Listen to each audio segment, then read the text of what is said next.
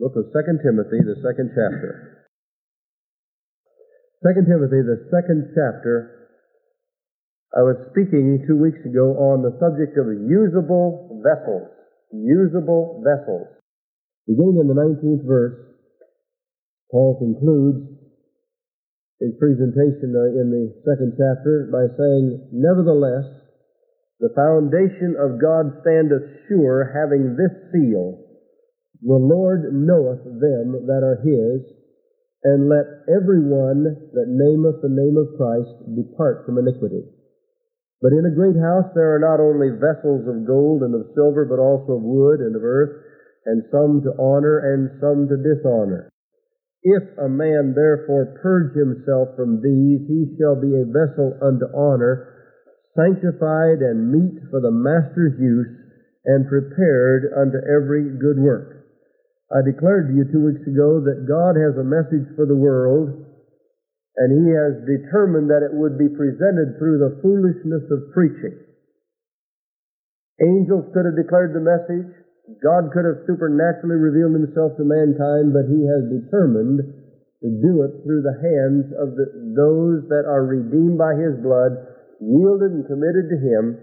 Once they become convinced that they do have power over all the powers of darkness, and that they do have a message to proclaim, are convinced of it, and become organized and do that which is necessary, we will see the purpose of God accomplished. Not until the church takes that responsibility and be, begins to do it. So God is seeking out willing, usable vessels to bear His message. I said that the usable vessels are not necessarily those that who are financially and academically the strongest. It's those who are spiritually ready to receive and to be receive from God that which He has for them and to use that which God provides to them. Usable vessels. And we said the first sign of a usable vessel is that he is expendable. Expendable. When God sent his son into the world, he sent him realizing that his son was expendable. He became obedient unto death, even the death of the cross. And it was through his death that many have come into life. Had Jesus Christ not died on the cross, you and I today would not have been able to receive divine life from God. Through his death that we receive life. Now, that was given to us as a type so that we could understand that if we are going to bring forth spiritual life, we must die spiritual, die, die to our old life, old nature, and become alive unto God. Death, dead to the old man, alive to the new man in Christ Jesus. The Word of God talks about it as crucifying yourself. John, the 12th chapter, beginning with verse 24. Jesus said, Verily, verily, I say unto you, except a corn of wheat fall into the ground and die, it abideth alone. But if it die, it bringeth forth much fruit. He that loveth his life shall lose it, and he that hateth his life in this world shall keep it unto life eternal. If any man serve me, let him follow me, and where I am, there shall also my servant be. If any man serve me, him will my Father honor. Jesus said there's only one way for you and me to produce life, and that is to die. Every grain, uh, seed, grain seed has in it the potential of abundant life. They have even found grain that has been in the old tombs over in Egypt. Maybe one or two thousand years old, and they bring that grain out, and when they plant it, it springs forth to life. But when it's planted, first of all, the hard casing of the outside has to break and it has to die, and in its death, new life comes forth, and the whole head of grain comes forth from it. You plant that grain, and each one of those grains comes forth with a whole head of grain. And Jesus said, if you and I are going to reproduce for the kingdom of God, we have to die to ourselves, be buried with Christ, and rise in newness of life in Christ Jesus. In Mark the eighth chapter, verses 34 through 38. And when he had called the people unto him with his disciples also, he said unto them, Whosoever will come after me, let him deny himself and take up his cross and follow me. And whosoever will save his life shall lose it, but whosoever shall lose his life for my sake and the gospel, the same shall save it. For what shall it profit a man if he shall gain the whole world and lose his own soul? Or what shall a man give in exchange for his soul? Whereas whosoever therefore shall be ashamed of me and of my words in this adulterous and sinful generation, of him also shall the Son of Man be ashamed when he cometh in the glory of his Father with the holy angels. Jesus was saying here again, the only time you and I can receive life is when we're willing to die out to our own desires. And that's what we talked about a lot two weeks ago. Now, what he's actually saying is, I will use anyone who will become available to me unreservedly and obedient to me at any time and at any cost. I never forgot what a man said one time. He said, What God is looking for is anyone who will say, Father, and mean it. Father, I'm willing to go anywhere or nowhere, to be anything or nothing. If you'll only direct me by your word and by your spirit, I'll do whatever you show me to do if you'll let me know what you want me to do. Now, let me tell you something. That is a rare, rare case today. Now, I'm not saying that to criticize people. I'm saying it because it's a matter of fact. I have lived in this world long enough to find there are many, many people who are willing to go so far and do so much for the kingdom of God, do so much for the church. But when God's Spirit begins to center down on those little areas or those large areas of self-desire, self-ambition, self-set goals, then suddenly we pull back and say, God, I don't need any help here. You go ahead and take care of these other areas for me. I'll handle this. Now when this happens, you simply grieve the Holy Spirit whereunto you are sealed unto the day of redemption. You hinder the work of the Holy Spirit because you see, God wants to use a completely filled vessel. And the more filled you are, the more power, the power of God can be manifest out through your life. And when God's life is in you and you speak out of the abundance of your heart, the mouth speaketh, then power and life comes forth in your words. When they're God's words being spoken through you through obedience on your part. Very seldom do you find people who are willing to say, Lord, I mean it with all my heart, anywhere, at any time, or nowhere, anything or nothing. But I've got to know the perfect will of God for my life and are willing to seek it out earnestly. When I say this, I want you to understand that God doesn't just put up some ethereal goal up here and say, now go for it. He has placed within the Word of God example after example after example of how this principle will work if you'll let it operate. You see, he says, if you hunger with all your heart, you shall be filled. If any man hunger with all of his heart. If you seek me with all your heart, you shall surely find me. Do you notice that God always says, I'm not looking, I'm not, I'm not in the, in the business of meeting half-hearted people? What's a half-hearted people? A double-minded person. What's a double-minded person? That's a person that's unstable in all their ways. Oh, they're very religious over here, but other times they're over here. And the Lord says, when you come to the place where you and I begin to seek Him with all our heart, and we begin to hunger and thirst after righteousness, then we'll be filled. Then we'll be filled with His presence. Now, you see, this is nothing unusual because in Genesis, the 12th chapter, God called a man by the name of Abram. Now I want you to see how this functioned in the life of Abram because Abram was the father of our faith. If you and I have been, have been redeemed by the blood of Christ, having repented of our sins and made Jesus Lord of our life, we have come into the household of faith, the Word of God calls it, and our roots are centered in Abraham because he was the father of all faith, and when the tree of Israel grew up, and the time came when they rejected the Messiah. The Word of God says in Romans 11, 12, and 13 that God lopped off the branches of Israel, the natural branches, and grafted in the Gentile nations into that tree. And so the life of, spiritual life of faith that we're experiencing today has come from its roots in Abraham. Now, did Abraham have to experience any of these things that we're talking about today in a total commitment and a total walk of faith before the Lord? I want you to notice some things here. When God called Abraham, the first Abram at that time, the first thing he had to do in order to follow the Lord was to die to his past. Abram had been living in the Ur of the Chaldees with his family and was fairly successful. He had a lot of contacts and a lot of associations there in the Ur of the Chaldees because he was a very influential person. Now, you know, I found out that sometimes if God wants to reach us, He has to break us off and loose us from all our former ties before He can get to us. I say that because I know in Minnesota my wife and I were so busy in the ministry, God would have had to hit me in the back of the head with a pop bottle and knock me down to get my attention, I think. Well, I mean, we're just constantly having calls coming in for speaking engagements, evangelistic meetings, and we were constantly busy. Well, why did I need to change? Why did I have to seek out any other answer? I mean, I, I could go out and preach evangelism forever. And so God said, I want to deal with you, Abram, so I, I'm not going to do it where you're acquainted with everybody. I want to get you all to myself. He said, I want you to come. Now, now imagine something. By the way, his father had been an idol worshiper.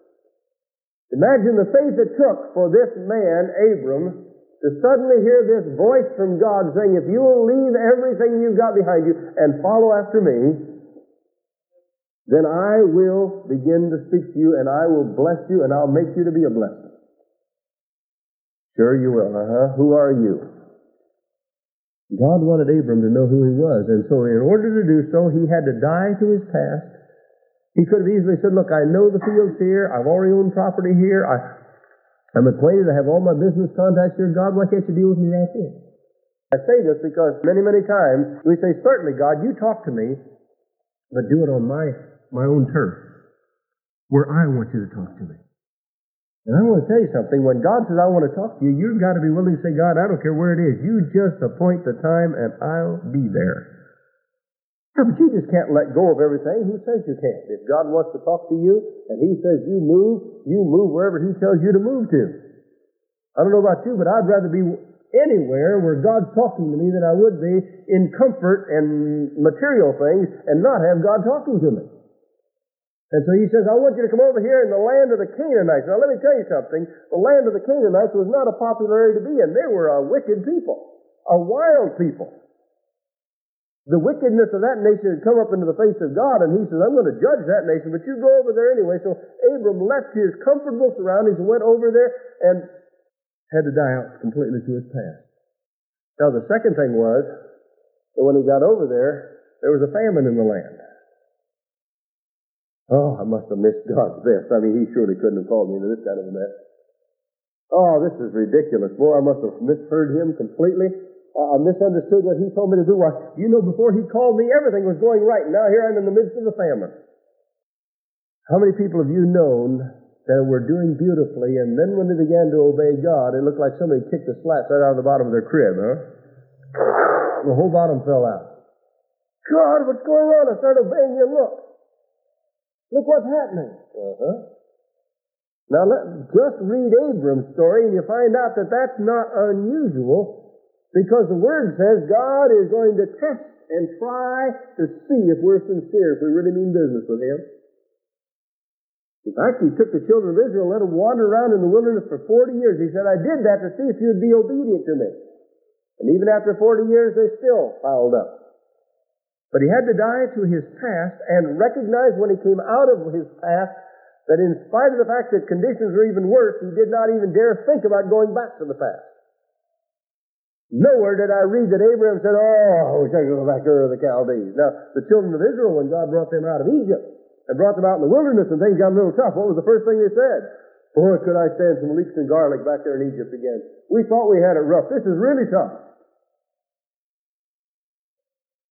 If you'll study the saints of old, how God brought them through some of the same experiences that you and I walked through, not only did Abram have to die to his past, but he had to be willing not to say, oh, I wish I could be back there in the the Chaldees.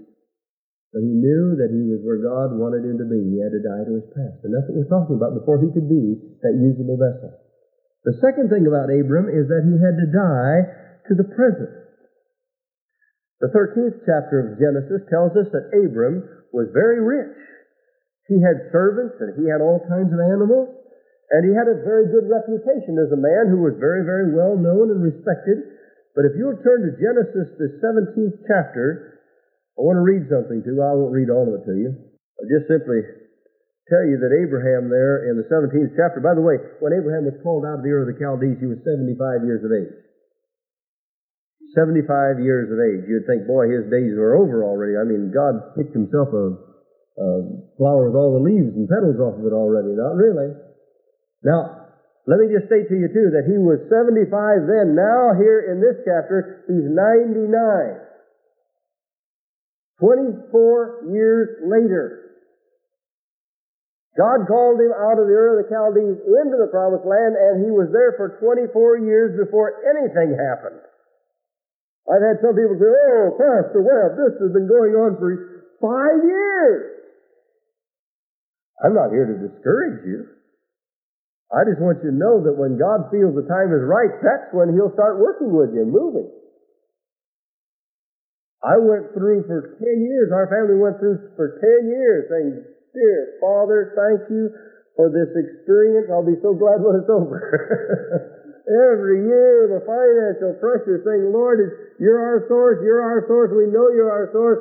Lord, take care of this situation, you know, for 10 years. For 10 years, God proved himself faithful, and I want to tell you right now, no matter what, he's faithful. Oh, if I'd have had my druthers the first year, it would have been taken care of. The second year, definitely. The third year, unquestionably. God said 10 years, and it's being taken care of. He said by prophecy, the fifth year, it'll be totally settled. We've still got some more miracles happening between now and the end of the year. It's coming, see? For it's going to be totally settled. But Abram went for 24 years. Now, he was a wealthy man, a man of very good reputation. But God did some things here that uh, could really create some problems for Abraham, for Abram. After 24 years, he was well known. And by the way, that must have been an embarrassing name for him because Abram meant the father of many. He had to die to his present. He was his name. Abram meant the father of many or multitude. And God says, Abram, I told you I'm going to bless you, and I'm going to bless those that bless you and curse those that curse you. So he said, I want you to go down to the office and get your name changed. Go down to the courthouse and legally get your name changed. Oh, thank God. He said, this has been embarrassing, Father. For 24 years, I've been going around and everybody's been calling me Father of Multitudes. And here I don't even have any children. What do you want me named? What do you want to name me? Isaac? That means laughter, that'd be a lot better. No, no, that's not for you. He said, I want you to go down and name, have your name changed to Abraham, which means father of nations. Oh, Father, you've got to be kidding. Can you imagine what they're going to say to me? Here I am, 99 years of age, barren, no children whatsoever. It's not bad enough. Father of multitudes, now father of many nations. Just go do it. By faith. By the way, Abraham, come here. See out here on this ground, how many grains of sand are there? Oh, you got to be kidding. Well, whatever many number there are, that's how many children you're going to have. Well, look up at the stars now. See the stars? Yeah. No, no street lights. You can see a lot of stars. How many stars are there? Oh, who can number the stars? That's how many children you're going to have, Abraham. 99 years of age, Abraham. So every time someone called his name, it was a positive confession of what God had already told him. Not Abram. I mean, it's enough to have faith at the age of 99 years of age to think you're going to be the father of a multitude. That takes some pretty strong faith. And I'm sure there are plenty that came around and said, boy, I, I don't know about you, but I, I think I'd change my name. Uh, that, that's, uh, that's got to be embarrassing because every time somebody calls you, says, Father of multitudes, come here a minute, father of multitudes. And he walks over there and looks at his barren wife and says, huh, huh. I hope you can put yourself in this because many, many times you and I begin to make a positive confession about what God's told us in His Word, and we're supposed to confess it. We say, well, how can I confess? I mean, after all, my bills are paid. I'm, I'm prosperous. I'm in prosperity. You can't do that. After all, I mean, look at my paycheck. Not enough money in there to even pay the monthly bill. How can I say that all things are mine in Christ? You can't do that. Of course you can't if you aren't a father, child of faith. If you can't confess what the Word says. But that's very embarrassing. I mean, after all, what do people think if I go around saying, my God supplies all my needs in Christ Jesus? Well, I don't really think you're supposed to care what the world says or what they think. You're supposed to think and care about what the Word says. Because it's either true or it isn't true. And I'll tell you, let every man be a liar, but let God be true. And if the Word of God says these things be so, and if we're walking in obedience to God's Word, I don't care how long it takes to walk it out. Abram went around for 24 years there in the land of Canaan, telling everybody his name was Father of Multitudes. And when God finally says, okay, now we're going to get ready to do something, he changed his name to a father of many nations. No matter how embarrassing it was, Abraham said, I'll die to what other people think. I don't care because God has promised me something. And one year later, Isaac was born at the age of a 100. One year later. Now, you know what happened? Some people quit at 22 years, or 11 years, or 10 years, and quit confessing what God's Word says. But if God's going to have a vessel that's use, vessel that is usable, we have to say what God says. And God says, Your name isn't Abram anymore, it is now Abraham. So he had to die to his past, to be a usable vessel. He had to die to his present. Abraham had to die to his future. Look over in Genesis, the 22nd chapter, beginning with verse 1. And it came to pass after these things that God did tempt Abraham and said unto him, Abraham, and he said, Behold, here I am father of many nations, here I am. And he said, Take now thy son, thine only son, Isaac, whom thou lovest, and get thee into the land of Moriah, and offer him there for a burnt offering upon one of the mountains which I will tell thee of. And Abraham kicked and squalled and yelled and screamed. Is that what it says? The father of faith. The father of faith a usable vessel.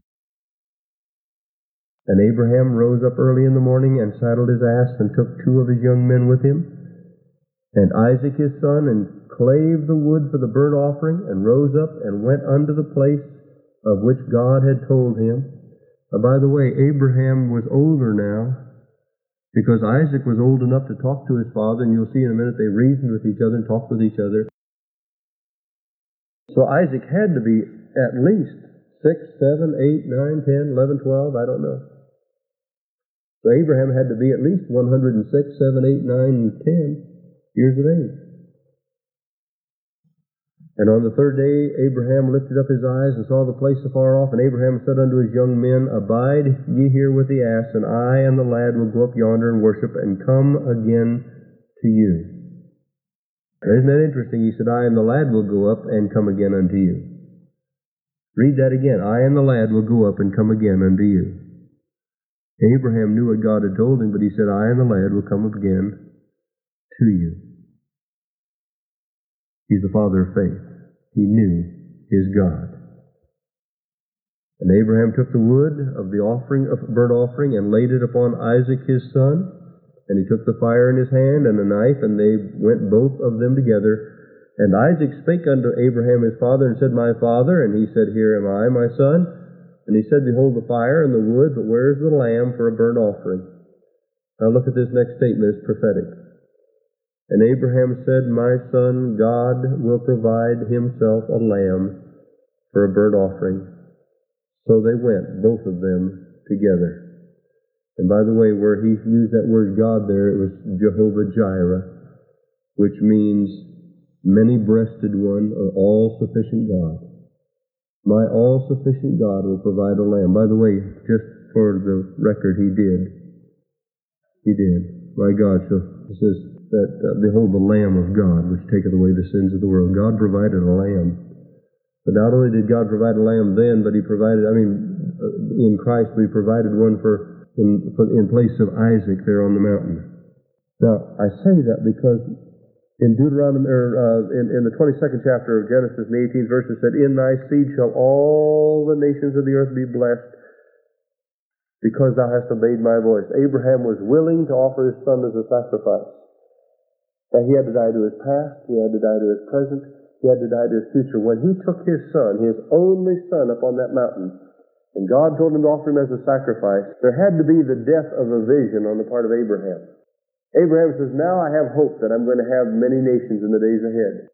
Now I have hope that I will see the seed that God has promised me because I have this son. Let me tell you something. Many, many times there'll come into the life of your, your life and mine experiences where we think, I have the answer here. God has given me the answer in this situation. Now I have a source. Now I have a seed. Now I have a, a possibility to begin to do what I feel God told me to do. And suddenly that possibility will disappear or look like it's going to be gone. Just like it did with Abraham. But you know something? The Word of God tells me that Abraham didn't even blink. And he took the wood, he took the fire, he took the knife, and up the mountain he went. Now let me tell you something. He did it, but I want you to know that he knew in his own heart that God was going to make a way because God could not lie. Here was his most cherished dream. Here was his most cherished possession. Here was the, source of his promised blessings in the days ahead, but Abraham was willing to give them all to God at that moment and die to his future. He had no other future. But I want you to see over in Hebrews the 11th chapter, the faith chapter, what the writer of the Hebrews said about that experience that Abraham went through. Hebrews, the 11th chapter, verse 17. By faith, Abraham, when he was what? Tried. Let me tell you something. God will try you. God will try me to see if we'll be faithful to him. By faith, Abraham, when he was tried, offered up Isaac. And he that had received the promises offered up his only begotten son, of whom it was said that in Isaac shall thy seed be called, accounting that God, accounting that God, you know what's involved in accounting? You put your assets, your debits, your liabilities, and so forth all in, in different columns, and you add them all up. And Abraham, being a man of God and a man of faith, accounted for all that he knew about God, all of his assets and all of his liabilities, all of his debits and all of his credits, and he piled them all up. He counted them all up and said that God was able to raise him up. If God really wants me to offer my son as a sacrifice, then he has the power to raise him from the dead, and that's what I believe he'll have to do. Because he promised me this, this son and told me to name him Isaac. This is the son he gave me. Now, if he takes him away from me, he'll have to raise him from the dead. This is going to be exciting to see God getting ready to perform a miracle. And he took the knife and raised it up over his son and was ready to plunge it into the heart, saying, If I must do this to prove my obedience to God, then God will raise him from the dead. Now, I don't know what kind of a feeling and pain would go through your heart if you had one child and you were 110 years of age and you knew that God told you to accomplish, to do this task how far you'd go before you begin to kick and squall and scream and beller and say, God isn't fair, God, you're mean, God, you don't do anything right. But you see, when the covenant was made with God, God made a covenant with Abraham. Part of that covenant was that everything that Abraham ever possessed in his life was totally God's by that covenant. And everything that God had was totally Abraham's by that covenant. And I believe that in that moment, Abraham, God was saying to Abraham, I want to see if you'll, if you'll make that covenant valid with me. Would you really give that most precious possession you have up? Is he really mine? Would you really give him up? And when he saw that Abraham would, he said, Abraham, stop. And he said to him, In thy seed shall all the nations of the earth be blessed because thou hast obeyed my voice. The writer of the Hebrews says, accounting that God was able to raise him up even from the dead, from whence also he received him in a figure. You know, time and time again, God comes to us when we begin to grasp things, whether it just be our own desires, our own way. God says, Will you really give that up to me? By a blood relationship, blood covenant agreement between you and my son. I told you that everything that I have in Christ is yours. Now I'm asking you, is everything that you have mine? If you say it is, I may test you and try you to see if it really is mine. And if you're really dead to the old life and dead to the old self, you won't hold on to anything. You'll say, Lord, it's all yours. Here's my husband. Here's my wife. Here's my business. Here's my talents, my, my possessions. They're all yours, Lord. I die to my past. I die to my present. I die to my future. Jesus Christ is all and in all to me. Lord, I trust you. And as I check the books, I know that you cannot fail. So if you just show me what to do, it, it's done. It's yours. Anything or nothing, anywhere or nowhere. But I have to know what you would have me to do. Now, when this happens, then God can say, I'm going to bless you in such a way that those that bless you I'll bless and those that curse you I'll curse. When you and I walk in obedience to the Lord, He maketh even your enemies to be at peace with you. Is that what it says in the Word? No weapon that's formed against you will prosper. And so the Lord says, Will you just turn that over to me? Give it to me? Oh, I had such high hopes for this. Well, just give it to me.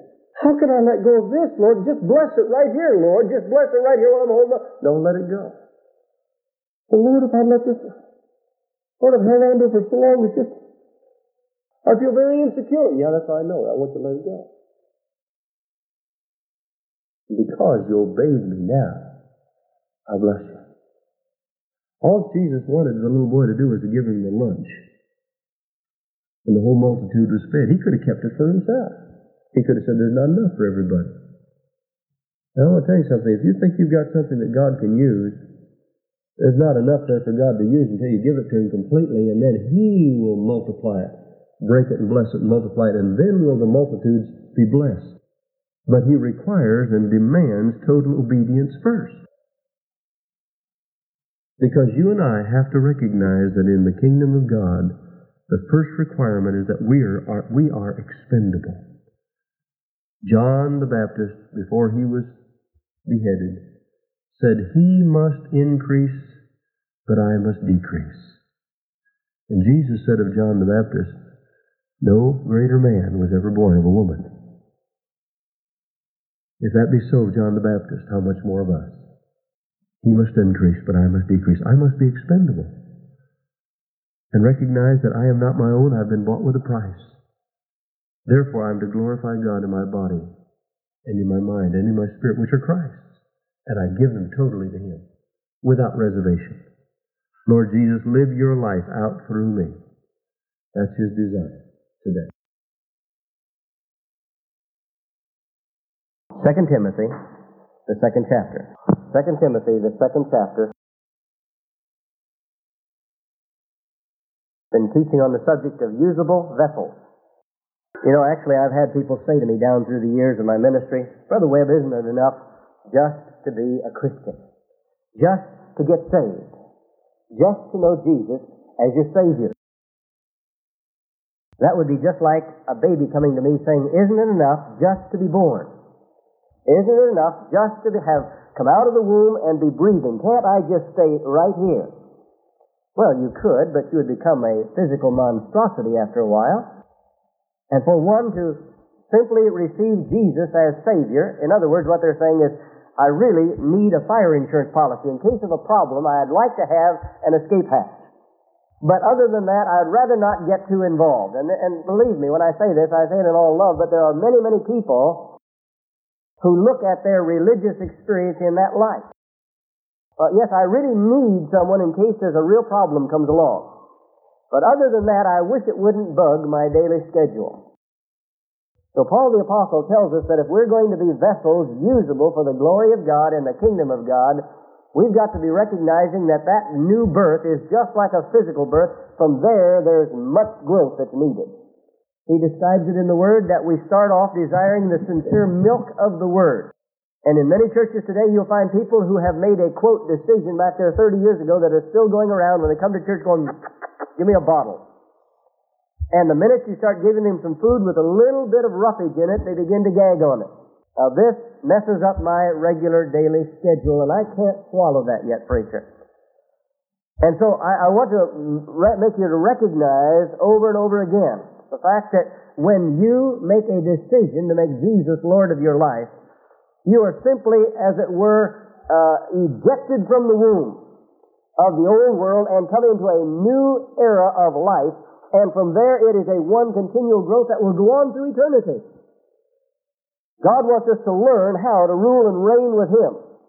Now, I don't know if you've checked lately, but when they induct men into the armed forces, they require that they leave diapers at home. They, re- they require that they leave their little dummy plugs and bottles at home. They want mature young men that go into the battle. And God's Word says that when we become Christians that we are to prepare for a lifetime battle. Second Timothy, second chapter, and I want to begin again with verse 15 through 21. Now I want you to understand again that this is God's Word to you and to me. If it says it, then it behooves us to obey it. Study to show yourselves approved unto God, workmen that needeth not to be ashamed, rightly dividing the word of truth. But shun profane and vain babblings, for they will increase unto more ungodliness. And their word will eat as doth a canker, of whom is Hymenaeus and Philetus, who concerning the truth have erred, saying that the resurrection is all past already, and overthrow the faith of some. Nevertheless, the foundation of God standeth sure, having this seal, the Lord knoweth them that are His. I don't know why, but evidently somebody needs that phrase this morning. Time and time again, especially when I'm in large crowds. I go out to Epcot and I go out to Disney World from time to time or SeaWorld and I look around and see the thousands and thousands of people. I need this promise. The Lord knoweth them that are His. I think, Lord, you look down in this whole crowd, you know everyone that's here, but you know me in a special way. I, I can't even comprehend such wonderful grace. To know that I can be in the midst of a million people and God can look down and say, there's my son right there. There's my daughter right there. Isn't she beautiful? We got a picture some weeks ago of several months ago from Christ for the Nations, and it was all the student body standing out in front of the building, and they took stood back and took a picture of the whole crowd. And who do you suppose I was looking for? Yeah, but especially I was looking. My daughter wasn't there, but I was looking for my son, and I found him. I mean, this little bitty picture of hundreds and hundreds of students, but I found my son, and when I saw that, I thought, I know my son in that whole crowd. Right there he is. And in that little way, I recognize what God is saying here. Paul is saying by under the anointing of the Holy Spirit, the Lord knoweth them that are His. He knows where you are, and He knows what you're doing. He knows the attitude of your heart. Men look on the outward appearance. God is looking at your heart this morning. And the most important thing is not what others say about you, but what God thinks about you. It's not even important what you think about you. It's what God thinks about you this morning. You're His, and He wants you to be conformed into the image of Jesus Christ and become a usable vessel for His glory. But right where you are right now, if you have repented of your sins and made Jesus Lord of your life, He knows right where you are. I hope that encourages you. And let everyone that nameth the name of Christ depart from iniquity. But in a great house there are not only vessels of gold and of silver, but also of wood and of earth, and some to honor and some to dishonor. If a man therefore purge himself from these, he shall be a vessel unto honor, sanctified and meet for the master's use, and prepared unto every good work. Now remember again when I said about vessels unto honor and vessels unto dishonor, it's not just talking about the use of them, but it's talking about the disposability of them. You see, there was a vessel unto honor that was sitting back here behind the pulpit. There it is. There's a thermos bottle under here. I don't know if anybody knows. It's not it. It's another one. Okay. There's another thermos bottle there. I thought it was the one that was here was thrown away. I told you don't dare leave anything sitting around here. Praise the Lord. But that was a vessel that was going to be used over and over again. And that's what it's talking about here. A vessel unto honor is one that even if, there's a time when it's not being used, it isn't something you discard. We go to Burger King or we go to McDonald's and we get vessels in which they put coffee and so forth, something like this. And boy, I, I appreciate the fact that uh, unless you used to live as long ago as I did, when they give you a cup of coffee in a paper cup, you couldn't hold on to it. You had to keep your finger in the in the handle, and if your finger would touch the edge of that cup, you'd start jerking around to get your finger away from it. But they have taken care of that. They put it in a cup where you can't feel the heat or the cold. That's a wonderful convenience. But you know what? I get through with that cup. It's disposal, not a vessel unto honor. Now, my wife has some cups at home that when I used to travel in business years ago, every time I'd be out of town for a few days, I'd look around and find a beautiful cup and saucer that I thought she would enjoy. And whenever I got through with the job out on the road and I would come back, I would have at least one cup and saucer for her. Now, from time to time, when some special occasion, she'll get those cups and saucers out, and I will, you know, those little dainty handles on them, and I'll drink with that stuff. But you better not catch me trying to throw one of those away when I'm through. Some of you ladies know what I'm talking about. You see? And that's what Paul is talking about here. He's saying if we'll do these certain things, we will not only be usable, but we will be value, so valuable to God that there will never come a time that He'll pitch us away. You see that? Some to honor and some to dishonor. They may be used, but there'll come a time when they won't be usable anymore and be discarded. And that's what Paul's talking about here. I don't know what that does to you, but that makes me sense the urgency that we respond to what God's Word says here in 2 Timothy, the second chapter. Some to honor and some to dishonor. If a man therefore will allow God to purge him from these, he shall be a vessel unto honor. That isn't what it says, is it? We talked about that last week again. I want to get that across to you. If therefore a man will purge what? Himself. An act of our will, isn't it?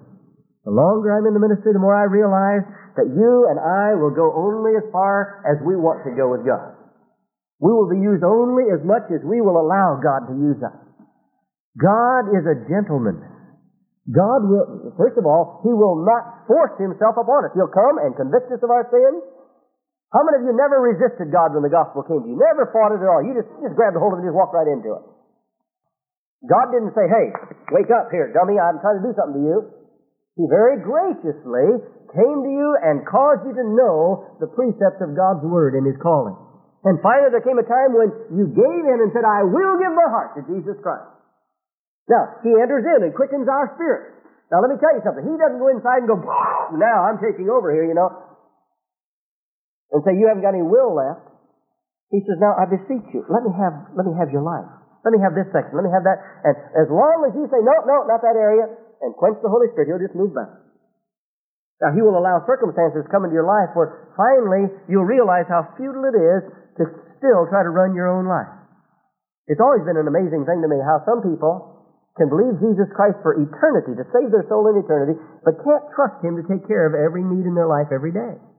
I mean, after all, they, God surely wouldn't know more about their business decisions, or their employment decisions, or their home decisions, or their family decisions, or their social relationship decisions, or their future life partner, he, he couldn't know, certainly, surely couldn't know as much about what decisions make in those matters as they would. You see, God will not force himself on you and me. You'll come this far, he'll say, okay, now I want you to come up here. Mm. All right, I'd like for you to come on up here. I want to really take control of that. Mm. All right. That's when he allowed the children of Israel to walk for 40 years in the wilderness.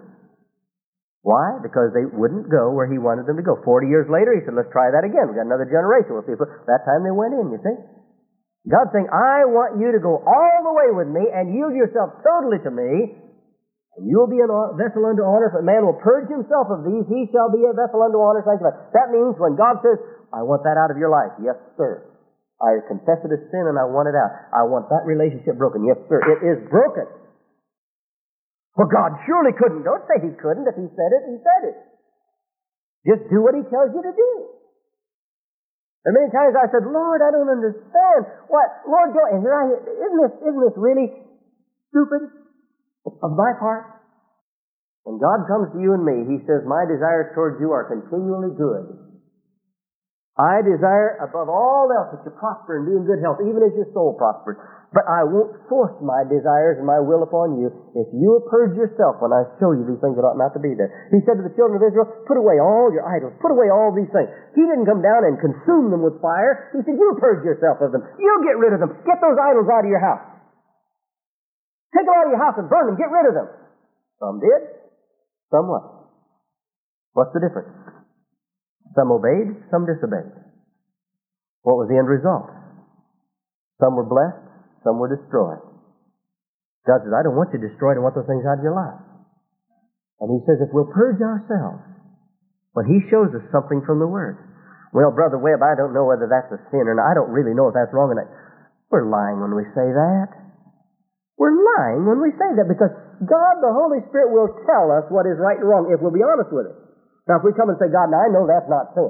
Doesn't make any difference what I'm feeling here. What you know, a lot of times the old devil's trying to come and condemn me of this, Lord. Let me tell you something. The devil doesn't try to condemn you of sin. It's when you're trying to do right that he comes along and tries to mess you up. And when the Holy Spirit shows somebody that, that something is sin, it's the most amazing thing as a pastor.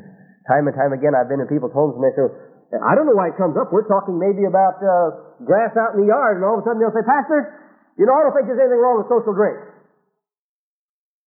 No, I mean, you know, some of these churches are just so negative and so condemnation minded all the time and, and legalistically preaching and all this. Where'd that all, where'd all that stuff come from? what they're actually saying, you know, God has really been dealing with me in this matter for a long, long time, but I am so defensive that I'm going to find a church that'll tell me that I'm right. I have people say, I don't have to go to church to be a Christian.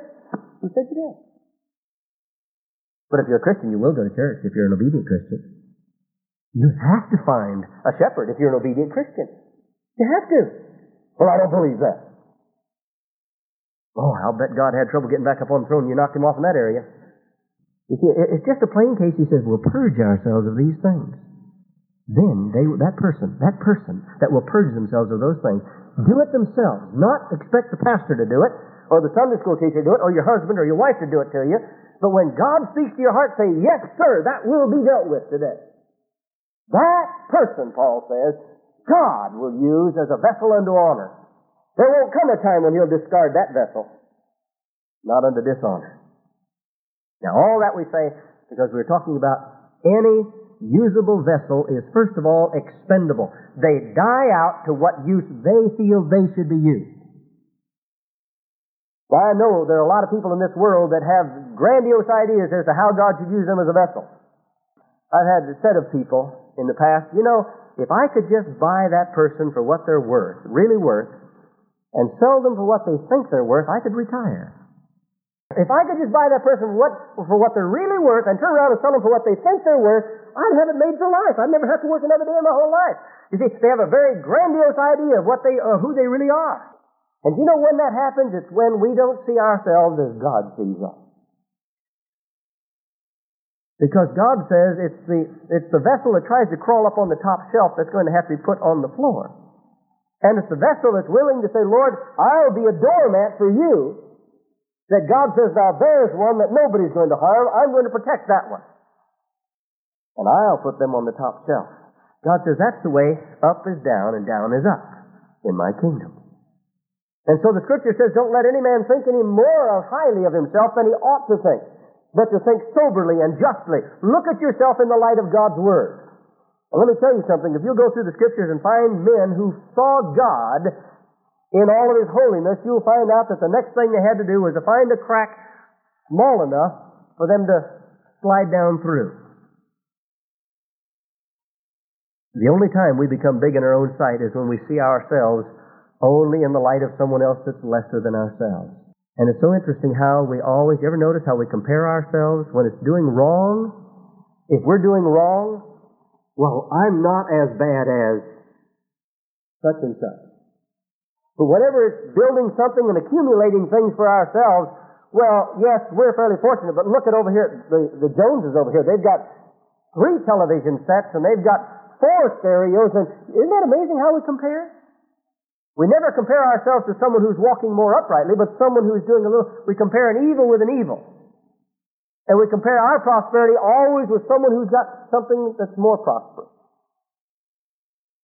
What would happen if we'd ever turn that around?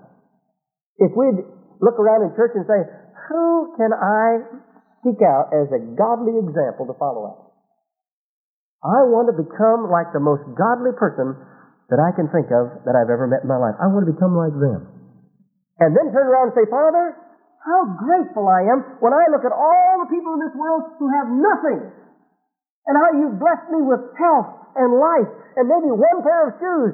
But thank God for that one pair of shoes. I'm so grateful, Lord, because I'm going to leave it all behind when I leave this world. Wouldn't that be different if we'd look at it in that light? Some people say, brother, I am just overloaded with debt. Well, if you are overloaded with debt, generally speaking, somewhere along the line, you have accumulated some assets. There's some people that don't have any problem with debt whatsoever because they don't own a thing. The Word of God says that we're to purge ourselves. Begin to look at ourselves without stigmatism within our eyes, but look at ourselves realistically before God and say, Lord, I am expendable. I am nothing outside of Jesus Christ. But because I am in Jesus Christ, I want Him to control my life without reservation. I die to the old man. I can become alive in Christ. Lord Jesus, you take charge of my life and every decision that has to be made in, in that life. I give to you total control of all my possessions, all my thoughts, all my desires, all my relationships. And when a hard decision comes, I go right back to that commitment there is no hard decision because I've made the hardest one, and that is Jesus is Lord. Lord, what would you have me to do? Tell me, and it's done. Someone said a genuinely expendable Christian is one who comes and says, Yes, Lord. Yes, Lord. What was it you wanted me to do? They answer before they even ask. Yes, Lord. There's something different from what they requested. Just tell me what you want me to do. I'll do it. Yes, Lord. Isn't that better? They come and say, Well, Lord, I know that you'd like for me to help out, you know, and they'd clean up the church over there. But Lord, you know how tired I am. Saturday's the only day I get off. You know, I'm just working day and Seek ye first the kingdom of God and his righteousness, and all these things shall be added unto you. And you say, Lord, I know I'm tired, but is going to be different. Now I'm going to be working for the kingdom of God. I'm going to be doing things for the kingdom of God now. Again, we just turn all of our decisions around. Generally speaking, when we make a decision in the flesh, if you'll reverse it 180 degrees, we'll get pretty close to what God's thoughts are on it. Because you see, the natural man says, I want to be in leadership. And so we put our toes in somebody's mouth and our fingernails in somebody's eyes as we're climbing up over the pile. And before long, we look at that guy down there that every time something needs to be done in the church, he slips in and gets it done and slips out and gets, doesn't say anything to anybody, but you notice this is done, that's done, the other thing's done. There's a family that's in need and a meal is delivered without anybody saying anything. And before long, you say, how'd that guy get up there? Well, he was crawling around the floor here the other day, scrubbing the floor over in the corner. How'd he get up there? I says, hey, dummy, you don't know my, my the way my, my, my kingdom works. You get down to get up, and you get up to get down. You become a servant before you can serve. And as we do these things, as we do them in the light of God's Word, God says, now there is a vessel that I can honor. Because they recognize that they must decrease that I might increase. That when men see their good works, it glorifies me. Therefore, that, uh, there is a vessel unto honor, expendable. Now, I want to talk to you tonight about the fact that a usable Christian is sendable. A usable Christian is sendable. And God has some things for us to understand here. First of all, by biblical precept and principles and practice, uh, I want you to see that God is looking for sendable vessels. We want to understand what it means to be sendable. Once we get these principles down and begin to purge ourselves of these things, look out, God's going to make us to be what He wants us to be. We need a foundation upon which to build in the days ahead here, and I believe we're going to see it. Do you really desire to be a vessel used by God? You really desire to be? Then you have to understand the biblical principles behind them. And I want to encourage you while I'm preaching these messages to write down notes. And when you get a question in your mind, write it out alongside of that note and when you get home, begin to search the scriptures for the answer to that question. Now, your notes may not look like my notes, but if they're meaningful to you when you write them down, take them home and study them during the week. I have some people say, Pastor, I don't know what to study in the Word. Start there. Start there. Just write out the notes of what's been preached and write little questions alongside of it. And then when you come to a word, I don't know about you, but when I get into a chapter, I have to be careful because I, I need a lot of time. I'll get in there, what does that word mean? And I'll go back and try to find the word. And you don't have to be a Greek scholar. You can just go to your Young's Concordance and it'll tell you what that particular word in that particular use really means. Get a Vine's book by Vine on Greek words in the New Testament. And it'll give you how that word is used completely, an illustration on it, you know, and so forth. How is that word? How does that apply to me? And for long, that five minutes that you use in Scripture will get blown all to pieces, and you'll have a hard time putting it down and getting away from it. And that's what he's talking about here. Study to show yourselves approved unto God. And when you begin to take a verse apart like that, and then you take that verse and write it down and put it on your dashboard or in your, up above your ironing board or your sink or whatever, it'll give you something to chew on all day. Rightly dividing the word of truth as it applies to you and me. God wants us, wants usable vessels, and God needs many usable vessels for what He's going to do in this body in the days ahead. You understand that? See, I'm not preaching about the time when God finally calls you to South Africa. I'm talking about right here, right now. God says, get prepared. I want a foundation. I want a solid foundation.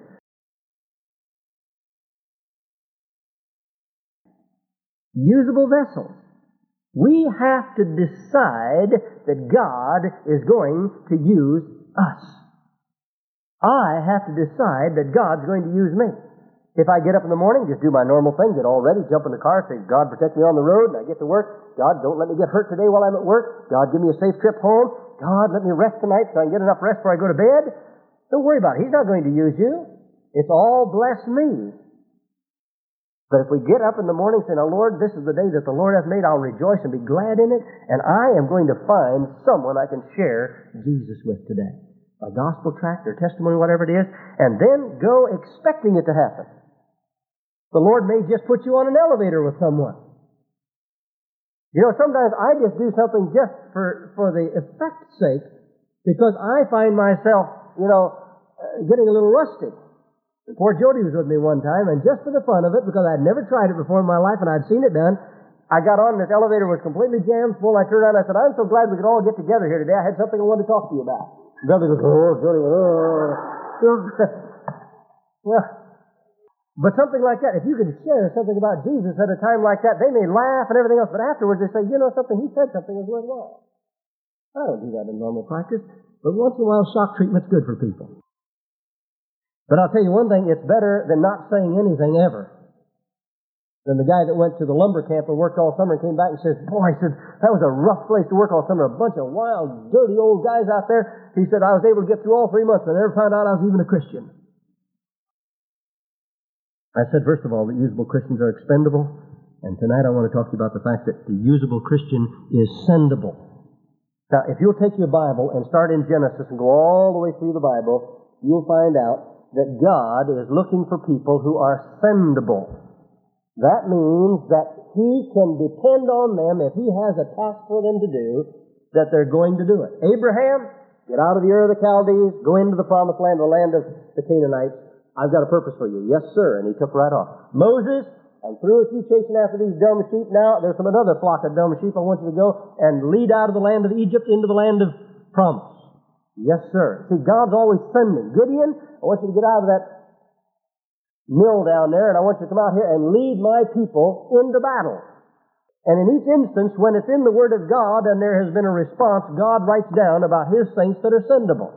Joshua, Moses is gone, now you lead the children of Israel into the promised land. You get over in the New Testament, look at John, the first chapter with me very quickly. Verse 6. There was a man sent from God whose name was John. The same was, came for a witness to bear witness of the light that all men through him might believe. He was not that light, but was sent to bear witness of that light. Verse 15. John bare witness of him and cried, saying, This is he of whom I spake. He that cometh after me is preferred before me, for he was before me. The scripture says that John the Baptist was a sent person. He was sendable. Have you ever stopped to think what would have happened had John the Baptist said, Look, Lord, it's all the same to you, send someone else. The prophet that was promised to come before the Messiah to prepare the way of the Lord, if he had not been sendable, what would have happened? But beyond that, for God so loved the world that he gave as a gift his only begotten Son, that whosoever believeth in him should not perish, but have everlasting life. The Word of God says that God the Father, in the before time covenant agreement, sent his Son. Sent his Son. His Son was sent. Son, you go to earth. You take upon yourself the form of a, of a servant and become obedient unto death, even the death of the cross. Son, you go.